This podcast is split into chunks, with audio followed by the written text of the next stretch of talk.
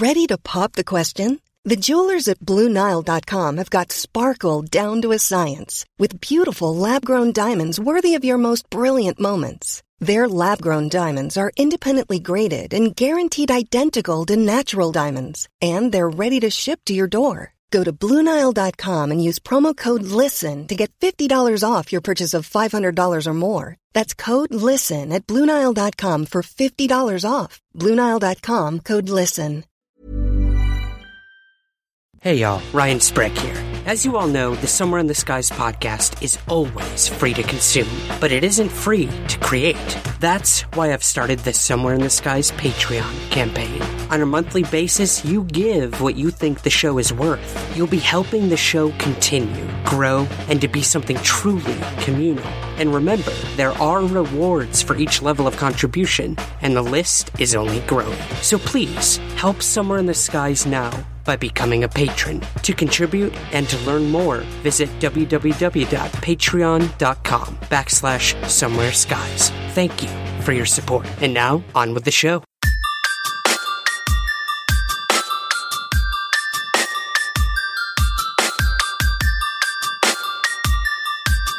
This is Somewhere in the Skies with Ryan Sprague.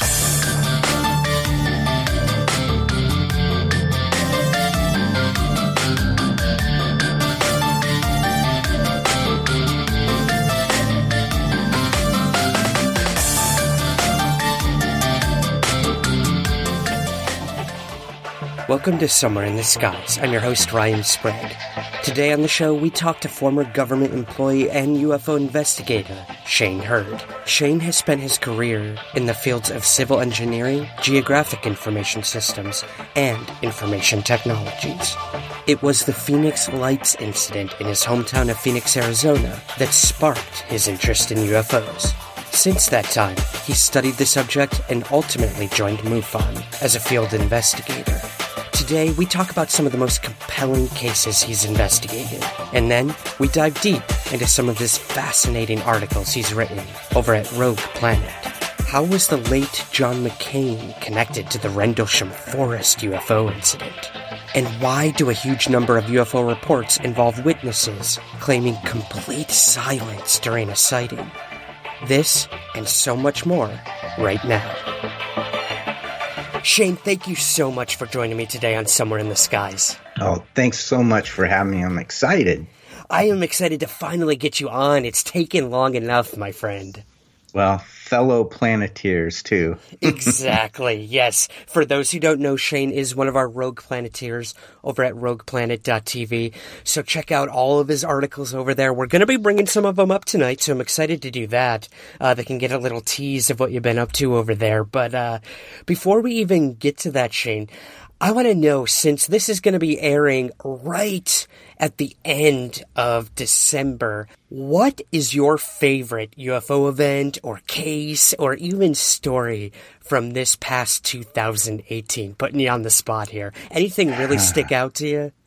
Oh boy, yeah. I mean, lots happened, right? Um, I, would have to say anything related to ATIP. Uh, that is fascinating to me right now.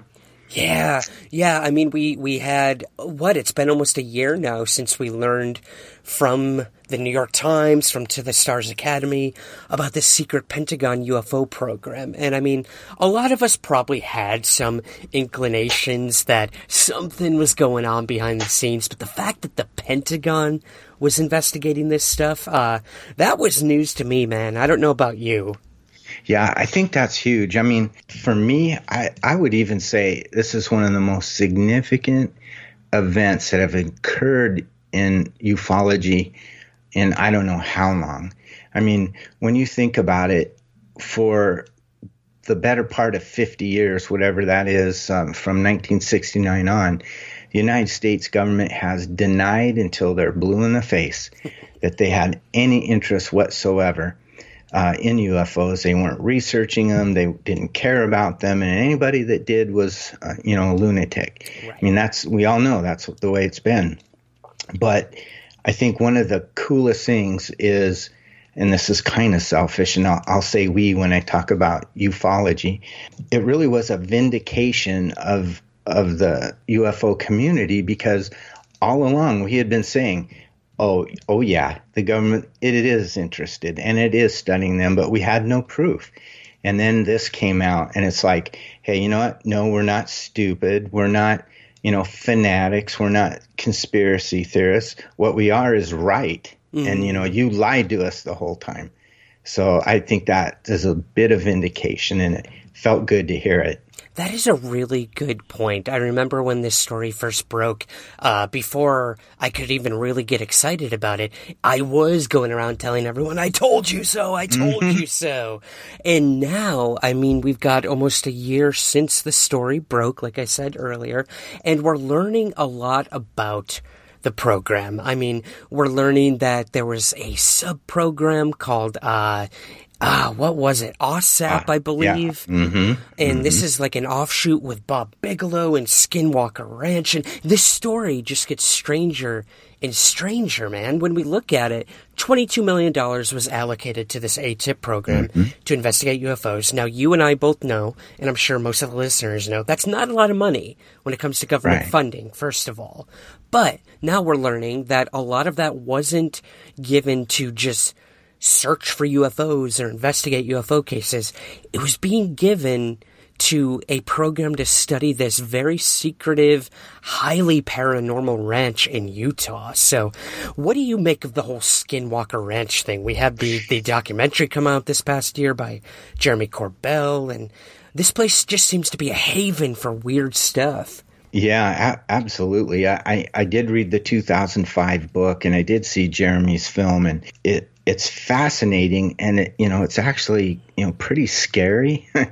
and it's hard to wrap your head around you know what it is but the fact that you know there, this was a, a scientific approach uh, you know scientists studied this and you know as we, we begin to learn uh, the government was in fact in, involved and you know this was taken quite seriously and some very very strange stuff uh, has been studied and at least verified that it occurs. I, you know, I, am sure they still don't know exactly what it is, but um, yeah, definitely weird stuff. And to, and to that connection between, you know, uh, ATIP, OSAP, BAAS, BAASS from mm-hmm. from Bigelow and NIDS and all to see that all these things are fitting together or ha- you know have some connections i mean i would never have even connected those dots. And to find out that they are is just that's another fascinating study in, into a different you know the structure of ufology. I mean I, you know it's just it's wild. It is. And the fact that this sort of rogue entrepreneur billionaire is the one tapping into all these things, you really do have to wonder, like, what is his personal motivation? Bob Bigelow, we're talking about, uh, behind all of this. What, what is he? What is he hoping to gain? Does he want that one answer to the UFO mystery, or or what is it that is really driving this guy to get his fingers in all these paranormal pots, as it were? I, yeah. I really, I really do wonder that. Yeah, it, it's hard to figure, but you know what? I'm glad he did. You know, I'm yeah. glad he's he's involved. I, I mean, think about what what would you do or what would I do if we had a billion dollars to spend? You know, we're gonna we're gonna spend it on ufology, right? We're gonna try and figure stuff out. And so, to me, it's just really cool that somebody who has that kind of power and those resources are utilizing them to you know, study this topic and, you know, hopefully something's going to come from it that we'll all be able to benefit from. Right. That we'll all be able to benefit from. That's a really good way of looking at it. When, when a lot of people ask me, like, what do you want out of ufology? What do you want? Do you want to give, you know, do you want the public to know the truth about everything? And yeah, of course, my short answer is yes, I want the public to know the truth. But at the end of the day, Shane, I think this is a deeply personal journey for all of us. And at the end mm-hmm. of the mm-hmm. day, I want those answers for myself. Yeah. it's a very selfish oh. field as well. Yeah.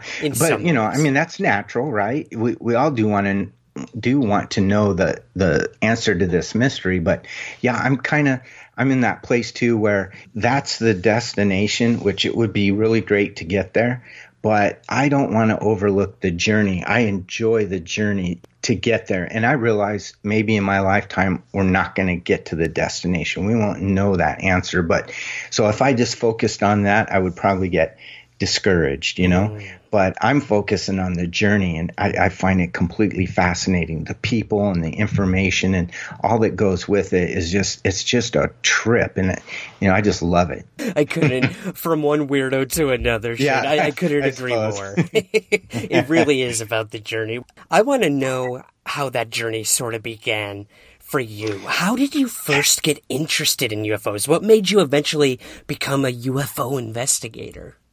I, I look back and, and I ask myself that question because, you know, I had a background that was you know quite religious and and this whole concept you know wasn't really looked at favorably let's say mm-hmm. i'm now no longer involved in that and not related to the ufology but as a result of that you know i have been able to per- pursue this more deeply but i was 8 years old when we landed on the moon and so like every other kid in america I wanted to be an astronaut and, you know, just interested in all things space. And I'm a total space geek. Uh, but along with that is, you know, interest in sci fi and, of course, UFOs. But I didn't really pursue it, you know, as a child and then young adult. And then I got caught up in life, you know, got married and had a kid and tried to, you know, earn a living and just really didn't focus on that until something happened. And I can say I've never seen a UFO.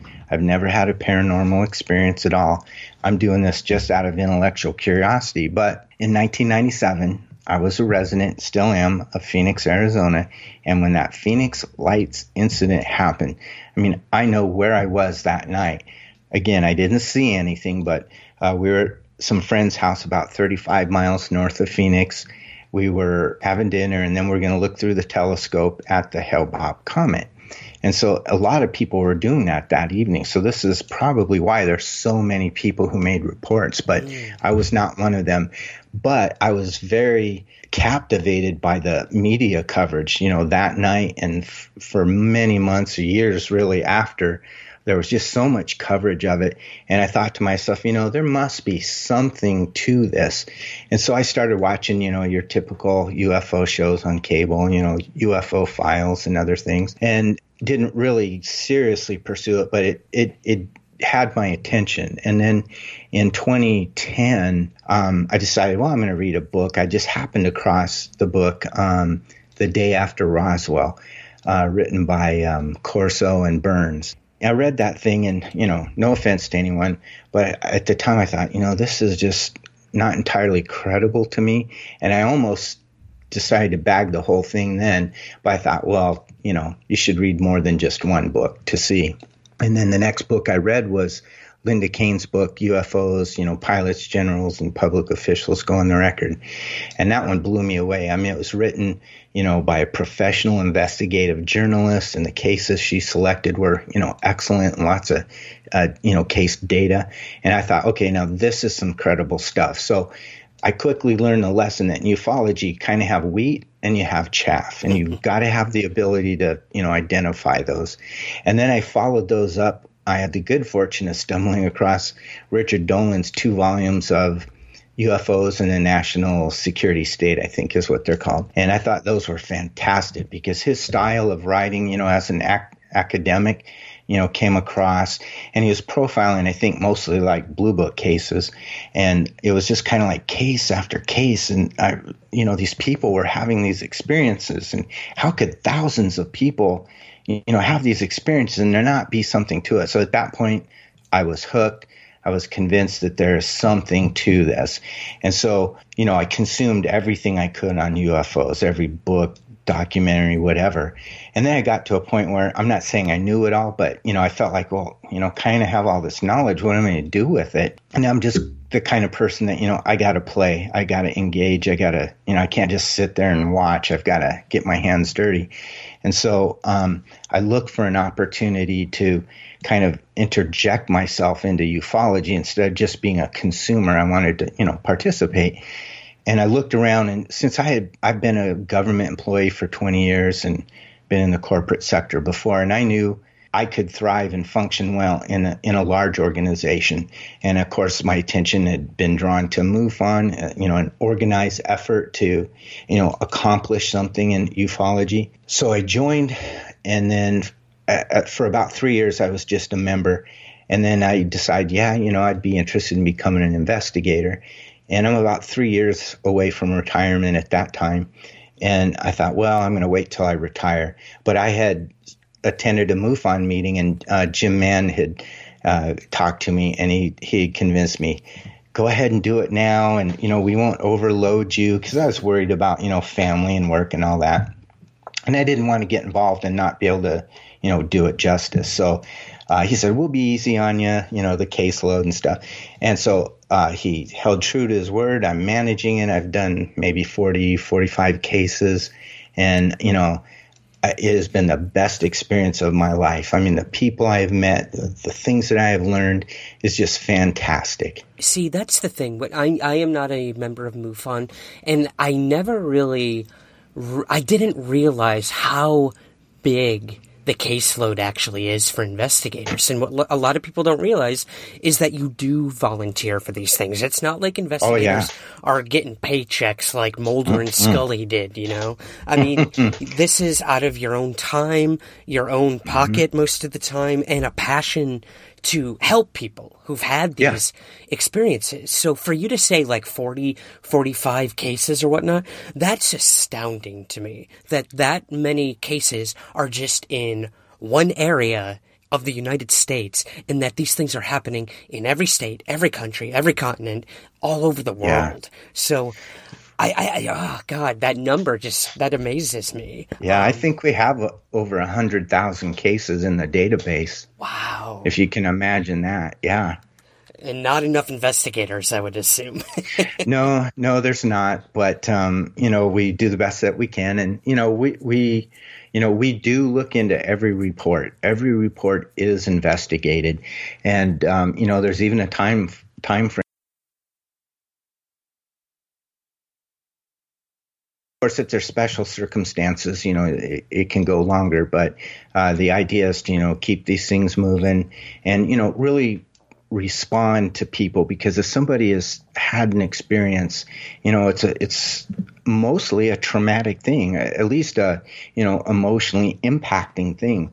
And you want to, you know, you want to address that for people. You want to help them. You know, you may not be able to identify what it was or what it was not, but uh, in the end, you know, you, they've got it off their chest. Somebody listened to them. They weren't being judgmental, and you know, it makes them feel good that hey, you know, I've my my experience has gone into the historical record forever. And it is. It's it's a closure for a lot of people too. I mean, yeah, I spent two years going around the country interviewing people about their experiences everything from lights in the sky which which we should put we should tell people too. I mean, just seeing lights mm-hmm. in the mm-hmm. sky can be a very, very powerful thing for some people. It, you know, mm-hmm. it might seem mundane, but for someone else, it might be paradigm shifting. And, you know, I, I spoke yeah. to people up to claiming abduction experiences or close encounters. So a lot of the time, just telling it to someone can be enough for them. And if, if that's what we can do, then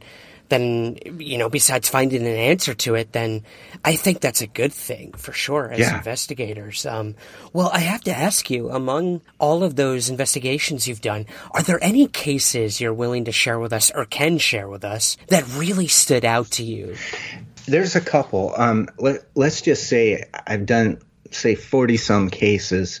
Out of those 40 some i think four or five about 10% ended up being a true unknown. Mm-hmm. And I guess you could say we would call that a genuine UFO. I mean, it's unknown. I wasn't there. I didn't see it, so I can't say what it was. Or no one can prove what it what they are yet, right? But um, a true unknown, and it's a pretty rigorous investigation, and and I think the 10% shows you that that investigative process does eliminate a lot of misidentifications. I think out of all those cases, maybe I had one that was a hoax, and it wasn't like an outright hoax. It was more like they probably knew what it was and that it wasn't a UFO, but they wanted to make the report anyway, kind of a thing. But that's a very, very low percentage of the cases. Most of them are misidentifications, but others are not. And so one, one of the ones that comes to my mind was kind of interesting. And again, these are all going to kind of sound bizarre. And I'm not just focusing on, you know, the ultimate outcome, but you know, again, the process is pretty interesting, and you can just see kind of how weird it is, and it's a difficult thing to get your head around, but it can be done. So, the first case um, comes to my mind is uh, uh, happened in Green Valley, Arizona, mm-hmm. Which is kind of outside of Tucson, and there was a couple who were driving home one evening. It was about eight in the evening, and they were going from Dairy Queen to their house. And uh, it's an area where there's some subdivisions, but they're adjacent to just open desert. And you know, if you live here or been here, you you you know can kind of get your head around what that looks like. And so it's pitch black out in the desert. And so they were driving along a road that kind of like on the left side were were subdivisions, on the right was this open desert, and they saw a light in the distance and um, you know there's air traffic around there and stuff. So they kind of thought oh, you know it's probably an airplane but it's bright enough that it caught their attention. And then it began to get closer and closer and closer to where they estimated maybe it was like five miles out. And looking at it it became clear that it was no airplane. And in fact what it looked like to them was a vertical pencil maybe a hundred feet tall.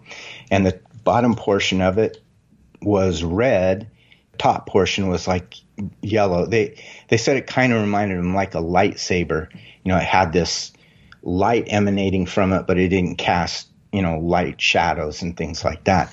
And so they pulled the car over and were looking at it, and then all of a sudden, in the blink of an eye, it jumped to about a mile away from them, where they got a pretty good look at it. And then in the next instance, it jumped and it was right over their car.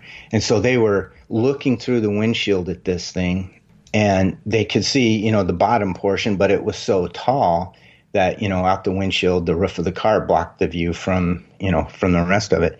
And it stayed there. They were just shocked, both of them, a husband and wife. And you know, these are highly educated people, master's degrees. These, you know, seem to be very credible people. And they were just floored by it. And they just sat there stunned. And then the thing just blinked out and so then they headed home and they talked about it, and you know they just couldn't you know come up with any explanation. They went through the whole airplane, balloon. Was it a cell tower? Was it power lines? Was it blah blah blah? And you know in the investigative process, we kind of do the same thing. You find out, you know, I contacted the military bases nearby, the sheriff's department, you know, the local newspapers, and you know, you check for uh, reports either in MUFON or NUFORC or API and all these things, and could find you know nothing. And so in the end, you know, I had to call it an unknown uh, because there just there was no conventional explanation that that would explain that. So I thought that was kind of a cool one.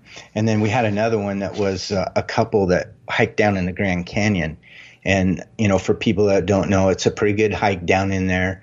Uh, and then, you know, it's like 10 or 12 miles or something yeah, too. There's a there. ranch. Oh, you have? Yeah. I never have. See, so. Oh, it's um, amazing. You got to yeah. get out there, man. Yeah, I, I heard it's just beautiful. But um, down there, there's, you know, it's fairly remote. There's some cabins and a lodge, but, you know, no roads or anything, lights and all that. And it's fairly primitive. And they were, they were walking down a trail and it was it was dark already, but you could see you know the canyon walls and then the sky above it and a little bit of moonlight and that kind of thing.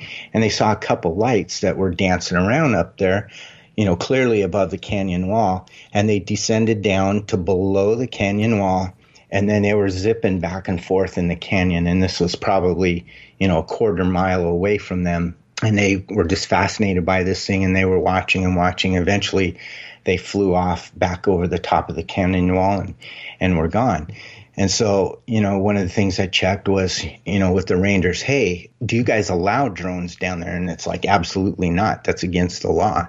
Um, well, could there have been like a media company filming and have a license to do it and stuff? And they said, no, no way. You know, um, clearly wasn't an airplane or helicopter. You would hear them, and they certainly wouldn't be flying, you know, below the canyon walls. And uh, and then of course, you know, I was thinking, you know, the only reasonable explanation would be a drone, but I could not find any evidence of that. Uh, you know, I have a hard time imagining, you know, a couple guys would backpack drones down in there 12 miles or whatever it is and just fly them around in the dark. I mean, it's rough terrain. You could easily lose your drone. I mean, I just didn't see that as being being a possibility or a likely one. And so that ended up being an unknown and, you know, who knows what it was. Yeah, see, I mean, that true unknown. If 99% of these things can be explained, it's that, it's that true unknown, that 1% that keeps us going, I think. Yeah, absolutely. It is. It's fascinating. Those sounded great, man. Um, thank you for sharing those with us. I know a lot of MUFON cases are confidential, but um, no, yeah. I, I, really appreciate you bringing those forward.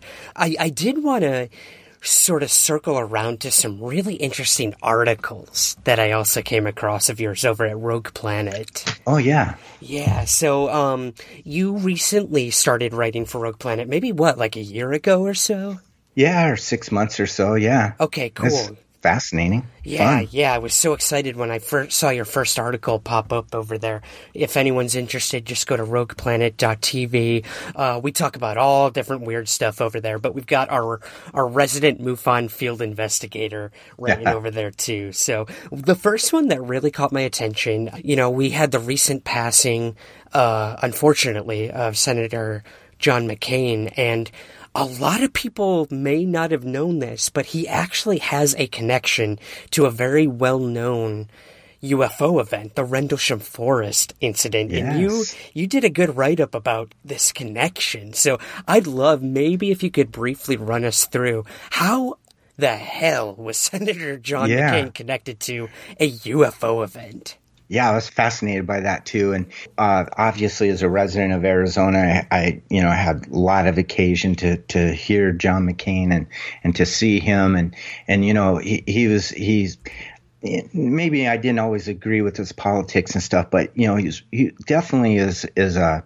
you know an interesting guy. He he was you know very intelligent and he he basically I mean honestly he just loved a good fight. Mm-hmm. And um, what happened in this case was many people are familiar with the Rendlesham case.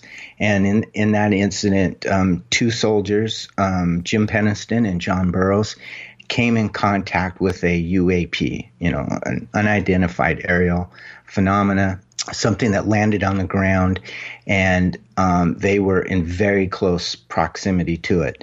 Um, without rehashing the whole case, you know, fast forward, uh, John um, developed some health issues.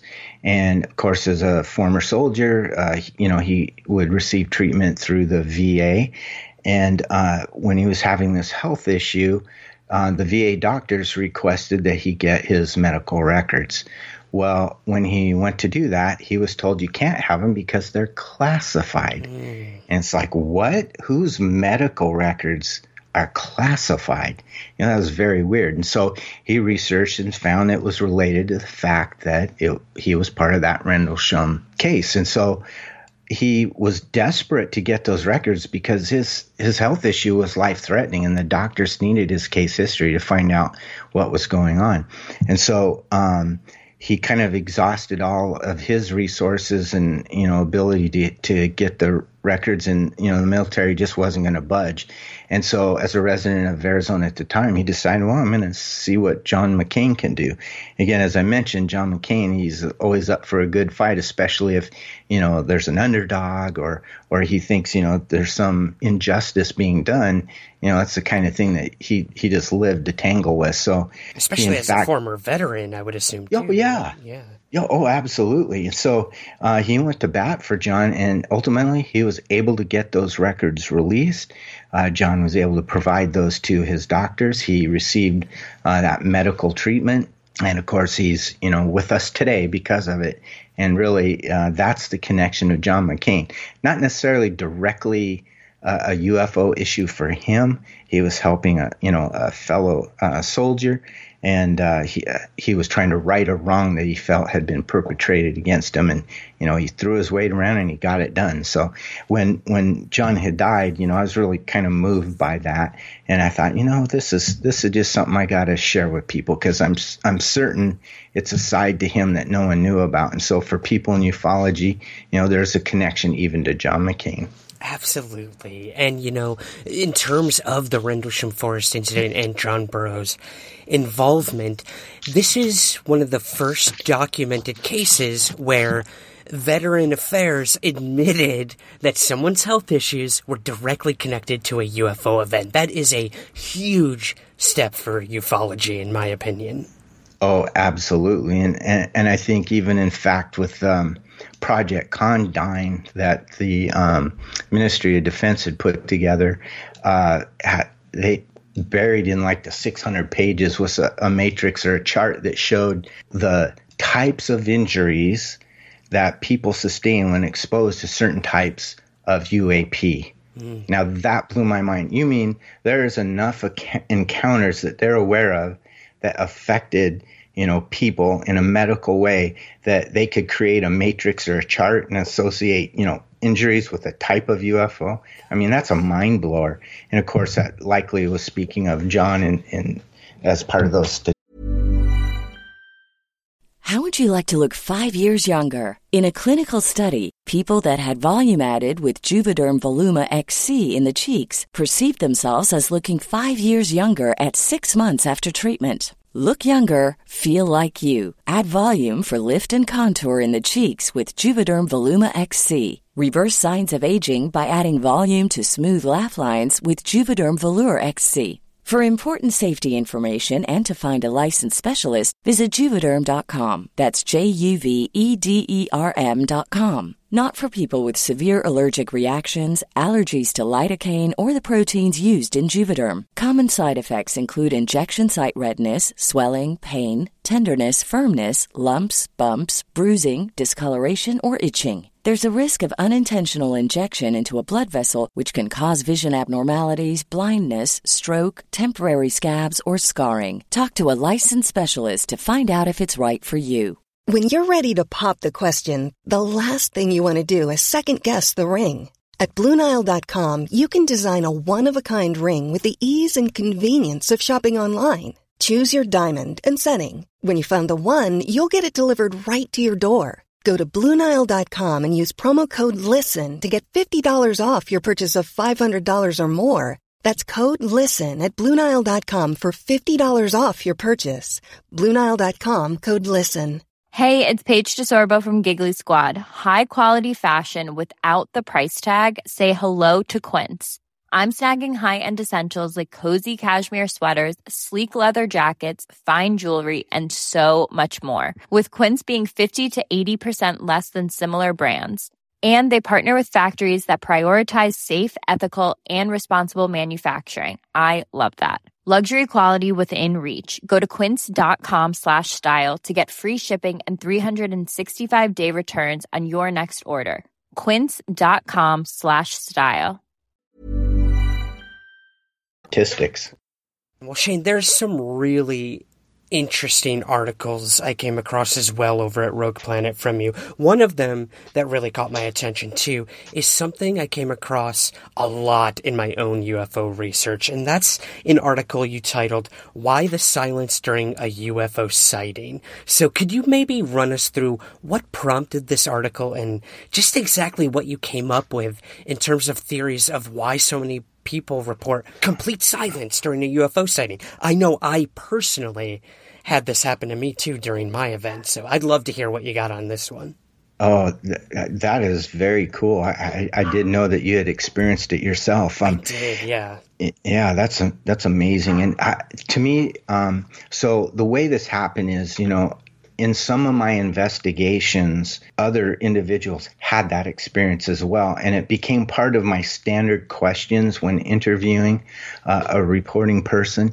And, you know, I, ta- I asked them, you know, did you notice, you know, any unusual noises or odors and, you know, kind of the other senses that you don't necessarily think of when you're you see a UFO, you're all focused on the visual stuff, right? right? But there's these peripheral things that, to me, that is a form of physical evidence. And so I was really fascinated by that. What is it that's happening? And it's happened it happens frequently in these cases.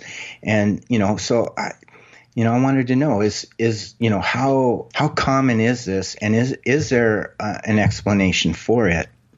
And so, you know, I kind of just illustrated a few things in the article, like, you know, have you ever been walking through the woods? You know, most of us have at some point. You know, there's leaves rustling and there's crickets and birds and you know thing, things going on all around you. And I don't know if you've had the experience where they just suddenly stop and go quiet. And you know, it could be like, you know, maybe there's a predator out there and all the little critters know, ooh, you know, I better be quiet or I'm going to be somebody's lunch. Maybe that happens. Or, or, you know, when it snows, a real heavy snow yes, and you're yeah. out of doors and it just has that dampening effect yep. uh, on the environment. So, you know, there are some very real properties of physics that explain how, in some cases, the noises stop. Okay. However, in with a UFO, obviously the presence of that UFO is is a factor, right? And so you know, how could you explain this? Is this, does, let's say their propulsion system or something about them, do they create some kind of field that has an impact physically on the, the environment? Maybe there's a bubble, you know, of plasma or something, or, you know, whatever around them that blocks out, you know, sound waves. Or, you know, is there something about their, the, the craft that maybe has a physical effect on us. You know, it it interrupts what our ears can do can can hear, or maybe it's you know affecting the environment and sound waves can't travel through it. Or I don't know. You know, I don't know what the the reason is. However, to me, it looks very much like physical evidence. There is making an impact on our environment that are subject to our rules of physics, and and so to me that would be a very interesting thing to study to try and recreate. And, and it might help zero in on what kind of technology is being used by these crafts to produce that kind of an effect. Mm. So I, I just, you know, just one of the things I kind of fascinated about. So I decided I'll write an article, put it out there, and I got a lot of comments back. I mean, some really great theories that people put forth, and it's obvious many people are aware of this and have given it some thought. So that was probably one of my most fun articles in terms of the response that I got back. Because I'm sure everyone has their own theories on it. For me, personally, like I, I attributed it to my own, you know, fear and or adrenaline mm-hmm. or just, you know, when something so immediate happens and you feel like things go in slow motion, you know, that sort yes. of thing. That's kind of what I attributed my senses failing me at the time to. Yeah. But when you look at these external forces, you know, that maybe the craft itself or technology or occupants of said technology are involved with that, that's when it's really fascinating. So that's so yeah. cool that you got such a big reaction to that one because I'd honestly never seen anyone else write about that. Yeah. There's been some books written on, you know, paranormal stuff, on, you know, odors and, you know, sounds and this and that. Mm-hmm. When it mm-hmm. comes to UFOs, I'm going to tell you, man, you're probably one of the pioneering people writing about that. So, oh, that's interesting. Yeah, I don't know. It just, it really caught my attention. So I, I just had to had to say something about it. awesome. Well, I, am sure your research on that has only begun. But yep. There's another case that has been researched to hell and back, and that is the Roswell UFO incident. yes. so we've got a reboot of the Roswell TV show coming back very soon. This case is known all over the world. It's a part, part of pop culture. And you recently had the opportunity to go to Roswell for the Roswell UFO Festival with uh, Jason McClelland, our mutual rogue planeteer. So, yes. how was that experience? I recently made a trip to Roswell for reasons that are still classified, but I'll get to that in the very near future. But cool. how was that experience? And I want to know what your personal stance on the Roswell case is. I'm putting you on the spot again, my friend. Okay, yeah, that's fair fair enough. um, it was an absolute ball. We had a great time. You know, I've attended several UFO conferences, of course, and they're you know they're fairly academic and you know and it, it's more about you know the information and all that stuff, which is great. Love it. Not a criticism of it at all. Love it.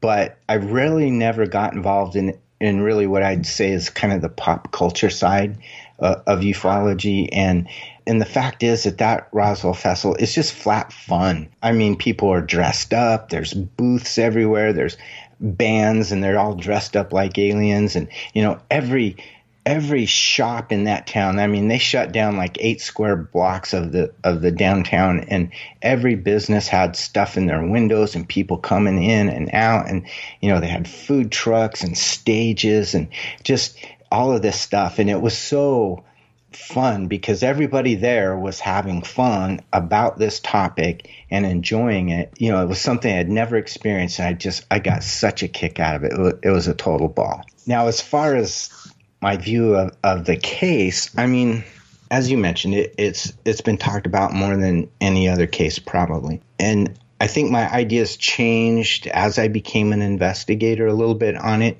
But I, I will say this: where there is smoke, there is fire.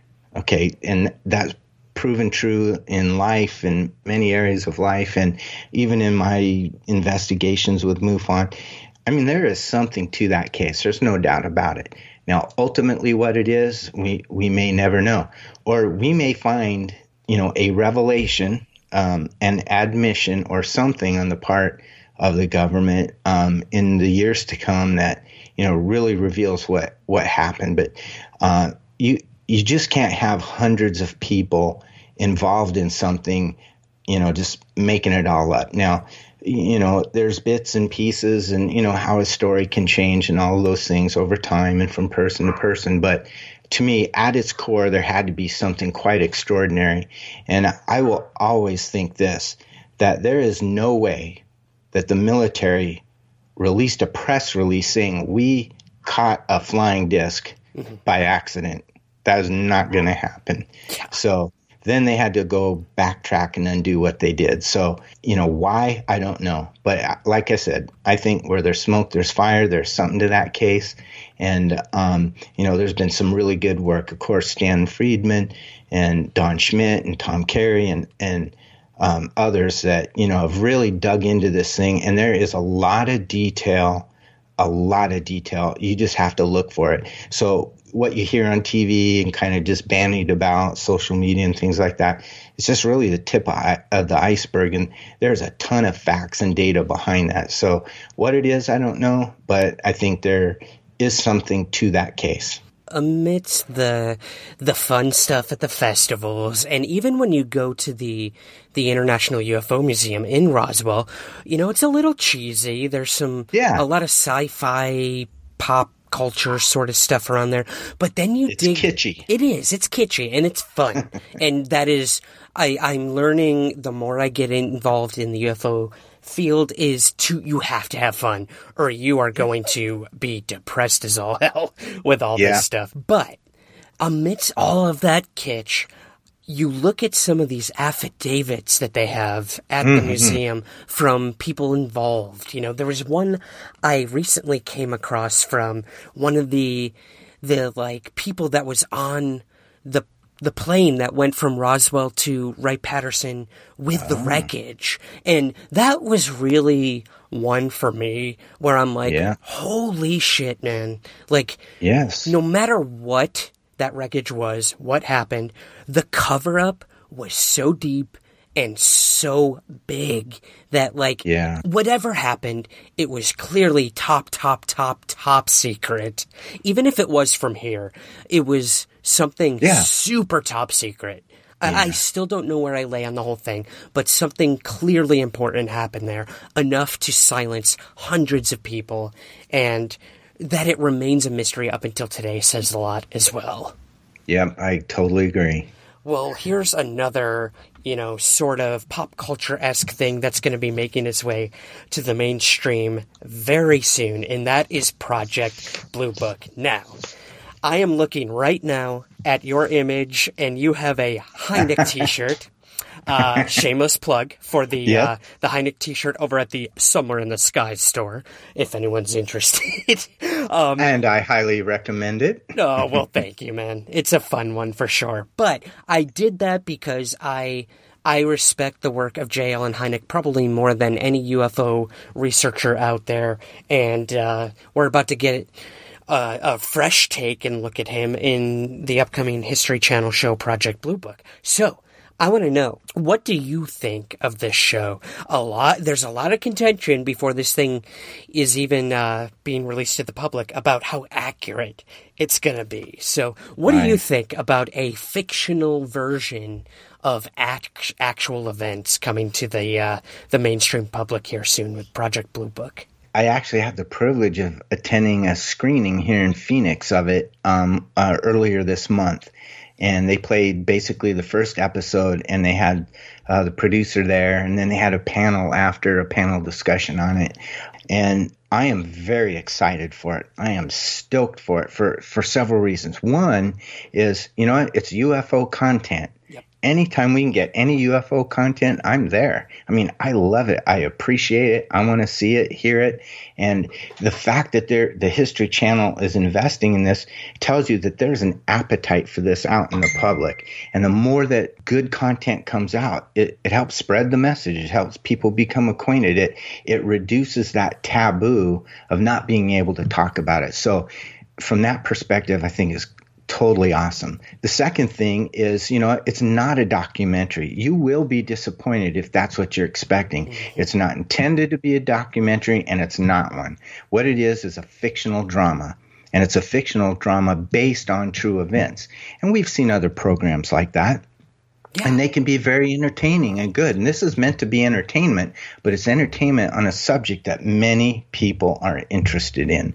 And so, you know, this is being produced by um, Robert Zemeckis. Yeah. He's the guy that did Back to the Future movies, and the the quality of this program is is second to none. I mean, the writing was terrific. The the production value, the the scenery. You know, it's it's it's sort of a period piece because obviously this started in the 40s and went through the 80s. Basically, it's the life uh, uh, of um, J. Allen Hynek. So um, it's sort of a period piece, and, and, I mean it's visually stunning, and it it almost has a feel. And I I don't want to make the comparison. You know, in content so much, but it almost has an X Files feel to it because, you know, the premise is, is he's investigating these blue book cases and they go to these, you know, locations and meet these people and all these events go on. And they they hit all the right notes on kind of the modern ufological lore and you know the government's involvement and all that.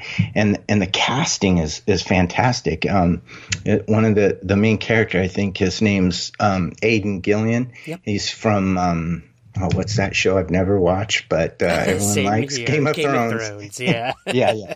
Yeah, so um, you know they they they really are investing a lot in this, and um, you know I think they've done a terrific job with it, and you know, my DVR is already set.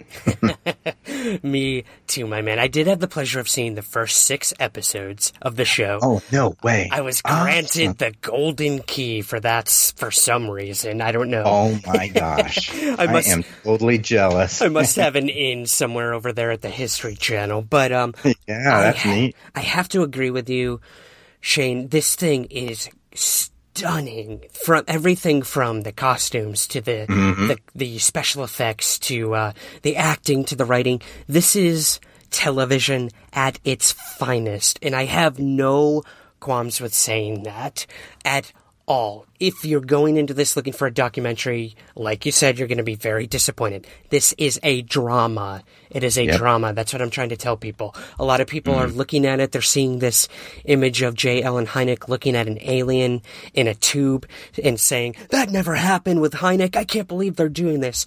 And yeah. all I have to say is just wait. Wait and see because not yeah. everything is what it seems when it comes to this show. And that, uh. that's the last excuse I'll give to it. I'll let the show stand on its own, speak for itself. But the week after this episode is airing, we're going to hear from the creator and the showrunner of Project Blue Book. So I'll let them tell the audience what to expect.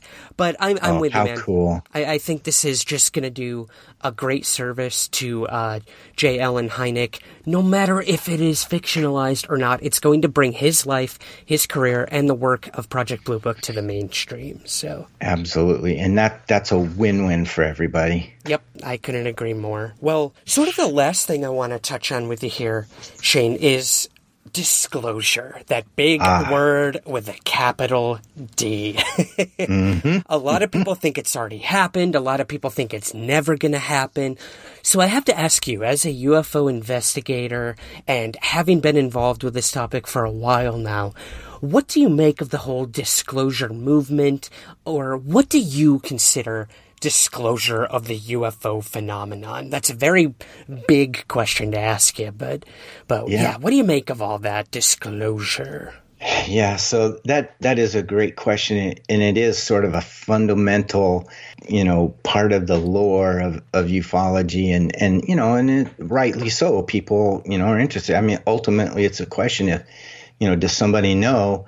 Tell us so that we know too. But it's a little bit tricky subject. But in my opinion, the reality of the UFO phenomena has already been disclosed. It has been disclosed a million times. I'm exaggerating, but many times throughout history.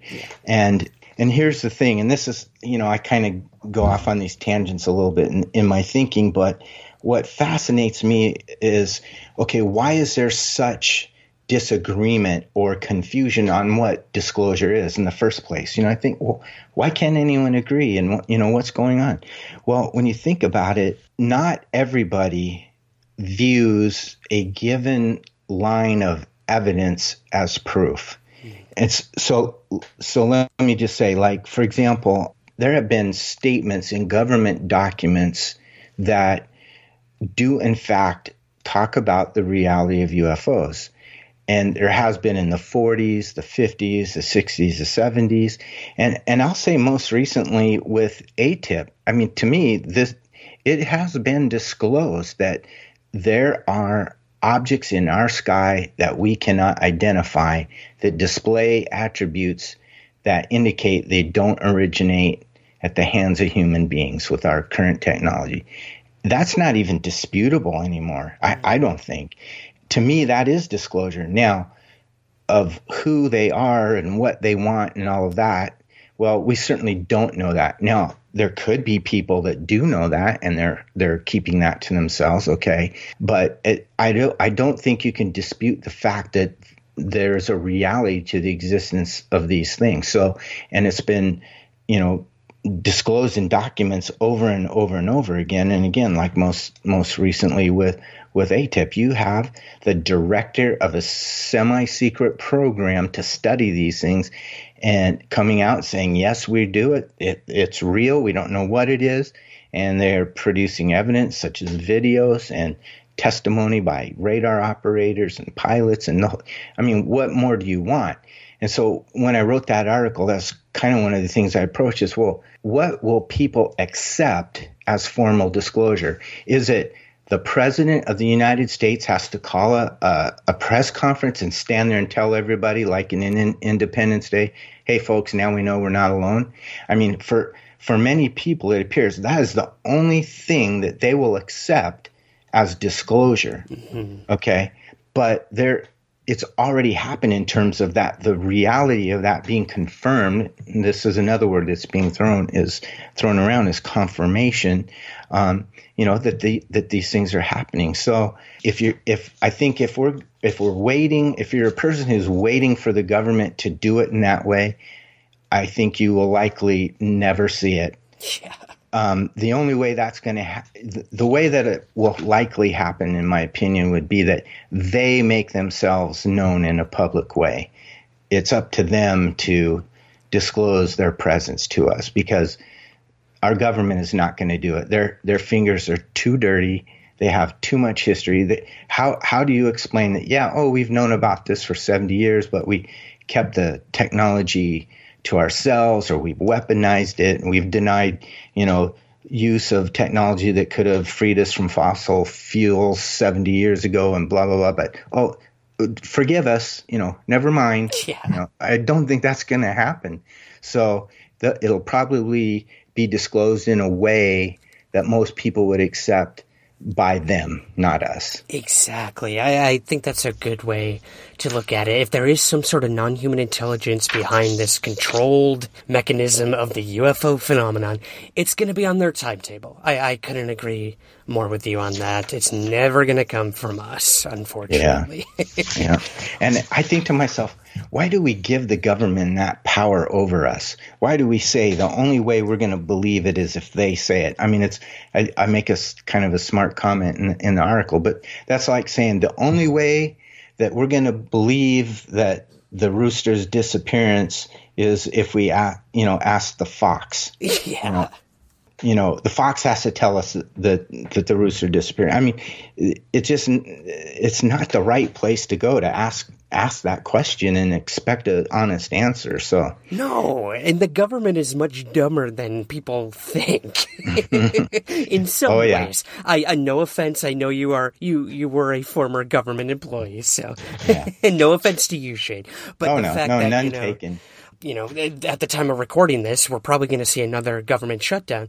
It's clear that uh, the government is so compartmentalized that they probably wouldn't know what the UFO phenomenon was to begin with. No, a- absolutely. And I, I, I even kind of use that logic in my own case, working within any large organization doesn't even have to be government. You know, you don't know what the guy five cubicles over does exactly. every day necessarily, or, or, you know, on another floor in another building. I mean, you know, it's almost like a family that you, you have a certain way of doing things and certain information. Well, you don't hang your dirty laundry out for everyone to see. You know, tell everybody all these things that could be embarrassing. It's not that you're trying to be secretive or hide things. It's just, hey, that, that stuff's not anyone else's business, you know? And I think organizations are like that as well. You know, I'm not going to go out and advertise something that's really just our personal business and not that I'm hiding it. So I think, you know, that happens in government and the left hand doesn't know what the right hand's doing. And there's a lot of reasons for that, you know, good reasons and bad reasons. Sometimes it's, you know, silos because there's jealousy or you know or it's legitimate. This business process is completely different than this business process. There's no link between them. Why would i know about those things? I mean uh, like i said once you you know you're involved on that level you understand oh it's very easy for some piece of information to just completely get buried or lost exactly. so i think that's what's happening Yep, yep. Pretty sure that whoever was working next to Luis Elizondo wasn't like, hey, what's going on with that tic tac thing over there? You know? yeah, absolutely. Oh boy. Well, I have to ask you, as a as a field investigator who's looked into so many UFO cases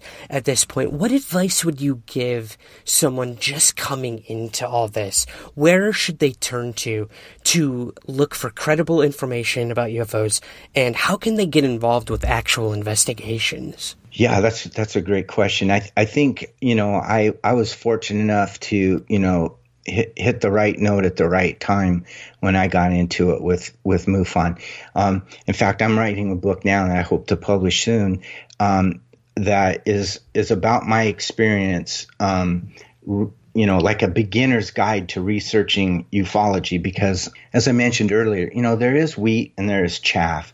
And, and there's also this whole political veil over all of it that, that can kind of block you from, you know, determining what's really good information and bad information. So, you know, my recommendation certainly is, you know, read all that you can and get get a variety. And you know, in your mind, you just need to be on guard, knowing that, you know, some of this information is going to range from complete and utter nonsense all the way to you know maybe some very highly technical and complex inf- information and everything in between. And you're going to have to kind of calibrate your bs meter so to speak and try and f- sort that out. But the good thing is about you know the ufo field is you know we police ourselves pretty well when it comes to the nonsense. Now i mean there's a ton of it out there especially on social media and that kind of thing. But when you get down to some serious research uh, people do do their due diligence. And you know i would I would avoid a lot of the you know sensationalistic stuff you know some of the youtube stuff. And not not that everything on youtube is bad but you know we know there are certain sites that that you know promote this sensationalistic stuff. And and you know it's just it's it's so unfortunate but you know there must be an appetite for it. So but if you want to be a credible and serious researcher you know read credible and serious books by serious and credible people. Same with uh, documentaries. And just be aware that there is an incentive out there for people to produce false information. And it's really to you know sell videos or clickbait and all those other things. So you just kind of got to educate yourself in that way and be aware. But once you get to that point where you feel like you have a good handle on the knowledge through your personal research, make sure you hook up with other people. That that was probably the biggest thing that you know helped me grow quickly. Is you know I I I was able to connect with people like you and Jason and Maureen and you know Alejandro and then you know I, you know, I, I came into contact with Richard Dolan and, and, you know, Nick Pope and all these people who were one, you know, at one point they were just my heroes and people on TV. The next thing I'm having dinner with them. I mean, I couldn't believe it, but this is, this is when you insert yourself in a positive way, you engage with others. Um, you know, that's all we want. You know, like I said, this ufology is about people, really. And, um, you know, when you engage like that, this is really the quickest way to grow. So that's what I recommend. Connect with people on Facebook, you know, read some good books and, and watch, watch good documentaries and go to these UFO conferences and, you know, insert yourself and engage and play. Yeah. And, you know, you, then you're gonna, you're gonna grow and you're gonna thrive. So, and then, and, you know, I'll put a plug in for MUFON. I know there's, plenty of criticism out there about MUFON, and some of it's legitimate and some of it's not. But I can say my experience in you know two and a half years of, of being an investigator has been absolutely nothing but fantastic and positive. Get, get great leadership and training and backup and support and great camaraderie. Uh, through it, and you know it's the best best thing I ever did, and you know I highly recommend it. That's awesome, man. It's so good and refreshing to to hear and see through the lens of such a optimistic and positive person when it comes to the UFO field. There's so much backbiting, you know, with any organization or field, as it were, yeah. um, and negativity. That to have someone like you out there pushing the positives and taking that personal journey and still being excited about it after all this time of all of us never getting the answer we seek. It's so good to hear that. So, where can we find out more about what you're up to and what to expect about this upcoming book of yours? I'm really excited about that. Yeah, um, well, certainly you can catch me on Facebook, Shane Hurd, uh, and Twitter. Um, you can go to Rogue Planet uh, and uh, keep up with me there. And, you know, go to MUFON.com and um, feel free to email me um, my email address, and I'm going to give that out to you as herdranch at AOL.com. I'll be happy to engage with you and share anything I can to help you in your own growth. This has been a really fascinating conversation with you tonight, and it really it was upbeat, and that's exactly what I needed heading into this new year. So I have to thank awesome. you for doing that, and I have to thank you for coming on Somewhere in the Skies. Oh well, thanks so much for for inviting me. I really enjoyed it, and yeah, I just I would really like to encourage people if they're interested, you know, go at it in a positive way. There's a lot to be done out there, and you will be welcomed. That's it for this week's episode. Again, my thanks to Shane for joining us. Please take a few moments to subscribe, rate, and review Somewhere in the Skies on the largest podcast platform, Apple Podcasts you'll be helping the show gain visibility and new listeners. Please also subscribe to our growing YouTube channel for exclusive content. Just search for the Ryan Sprague channel. Project Blue Book premieres next week, so be sure to head on over to the official Somewhere in the Skies store to get your Hynek merchandise. Visit teepublic.com and search for the Somewhere in the Skies store. That's T-E-E public.com. We're on Twitter at Somewhere Skies and Instagram at Somewhere Skies Pod. Thank you to our sponsor, HelloFresh. Thanks also to the E1 Podcast Network, KGRA Radio, Rogue Planet TV, and most importantly, to you for listening. I'll see you here next week, and remember, keep your feet on the ground, but never stop searching somewhere in the skies.